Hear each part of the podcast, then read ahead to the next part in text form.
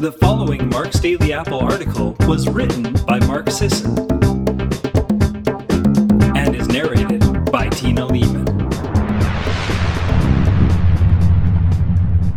10 Ways to Make Every Day a Window for Change. I'll admit I love the post holiday weeks, though quiet and clarity after all the hoopla. I know I'm in good company when I say I look forward to getting back to my routine with renewed vigor. It's a time of self focus again after the hectic period of extroversion. In this way, the month lends itself well to goal setting. Being in the field I'm in, I've seen it work for people in powerful ways, and I personally harness New Year's momentum for myself each year. That said, I've also seen people get too wrapped around an all or nothing mentality this time of year. The sad fact is, some people take a vice grip to their resolutions and then give up the whole venture when their self imposed tension doesn't translate into sustainable motivation. Do they forget that we enjoy 12 full months per calendar year, 365 glorious days, all of which offer the same opportunity for change? Sure, I get the clean slate metaphor.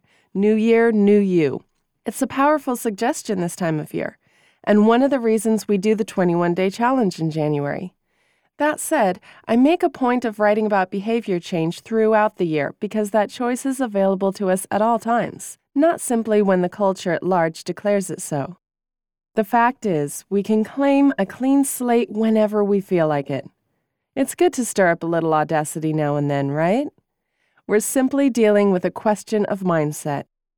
How can I effectively mobilize myself to begin achieving my goals or upping the ante on them any day of the year? In other words, how can I make each day a potent, no holds barred opportunity for change? Let's look at a few ways. Number one, ceremoniously absolve yourself of past or perceived shortcomings and mistakes. Back to the clean slate deal for a moment. Do some physical act to make a clean break from whatever story it's time to ditch. Burn something symbolizing or listing what you want to let go of. Or literally throw a stone in the ocean. Officially grant yourself clean psychic space to move through.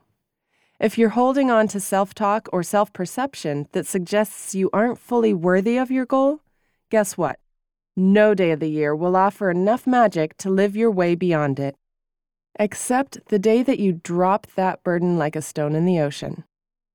Do what you need to to let go of old toxicity, lose naysaying friends, and avoid the unsupportive family members, at least for a while. Keep burning, breaking, or throwing whatever you need until you start believing these old patterns are gone. Number two, scratch the entire day's schedule.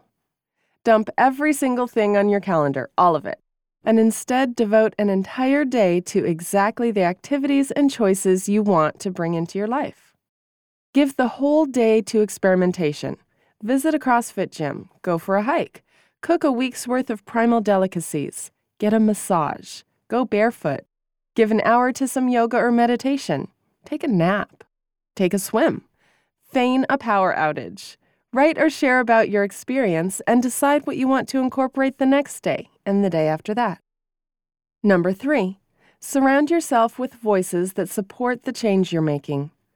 We feel buoyed around New Year's because other people are making changes and the messages around us support transformation. Make a phone call to a friend who will walk with you or show you the ropes at the gym. Hire a trainer or some other kind of help you need to make the new choices you have in mind. Join or participate in an online forum. I know a good one, where you can steep yourself in knowledge and camaraderie. Upgrade your social media feed with sources that post the information and messages that will boost your process rather than just distract you. Don't forget your physical space. Put relevant affirmations on your bathroom mirror, encouraging images or words on your refrigerator, or positive mantras in your workspace. Don't worry if it feels like hooey today. Just make the choice today and each subsequent day to surround yourself with what you want to live into. Number four, take positive inventory. People who are looking to change their bodies in some way are generally pretty good at negative inventories. I would, in fact, venture to say that most of us can whip off a pretty biting list of all our faults, probably in record time. But these unfavorable realizations aren't what keep people going to the gym. What keeps people exercising, eating well, and taking care of themselves are things like self worth and joy and fulfillment. It's when people like how they feel that they eat real food or sleep well and believe they're worth the added forethought and commitment. It's not when people believe they're unacceptable to others as they are, but when their current circumstances become unacceptable to their self regard. They want something better for themselves. Taking a positive inventory of your life and choices can bolster this influence, not to mention your general happiness. What are you grateful for? What gives you joy every day? What are you proud of lately? What do you have to offer, and have you offered it lately? What do you value about yourself and your life? What in you is ready to claim a better life? The answers to these questions are much more compelling reasons to change your health than the impression you simply should. Number five, upgrade your morning routine. Raise your hand if you've ever woken up on the wrong side of the bed. Okay, now that we have unanimity established, you'll understand the same principle applies to the other side of the coin. You're likely to carry the energy through the day that began it. With this in mind, try starting the day with positive momentum. Get up early enough to fit in some serious me time in whatever way we fill the tank the best. For some people, that means working out. For others, it's meditation or some creative work. For still others, it might mean starting with an awesome breakfast or quality time with the family, or a combination of some kind. Decide how you want your day to feel and do what will set the stage for it. Number six, find another portion of the day to reset in some way. Whether or not you change up your morning, find another time of day to realign. Maybe it's the hour before bed you'd like to spend differently. Maybe it's your lunch hour or the hour you get home from work. Figure out a block of time in your day you could get the most out of revising, whether it's for added productivity, less stress, enhanced energy, or more enjoyment. Number seven, venture a new hobby. Do we seriously always need to slap a work label on anything healthy? Can a workout simply be fun? How about taking up a new active pastime instead of a fitness routine? What grok worthy activity feels like it would be a good way to unwind, to burn off stress, to ramp up some friendly competition, to act like a kid again, to enjoy the outdoors? That's your window to change. Number eight, Sign up for an event or group that will push your boundaries in a good way. Run club, CrossFit class, charity race, hockey league, cross country lessons, hot yoga, hiking meetup, state park volunteer organization, community rugby, polar dip. There's something to that cold water immersion, you know.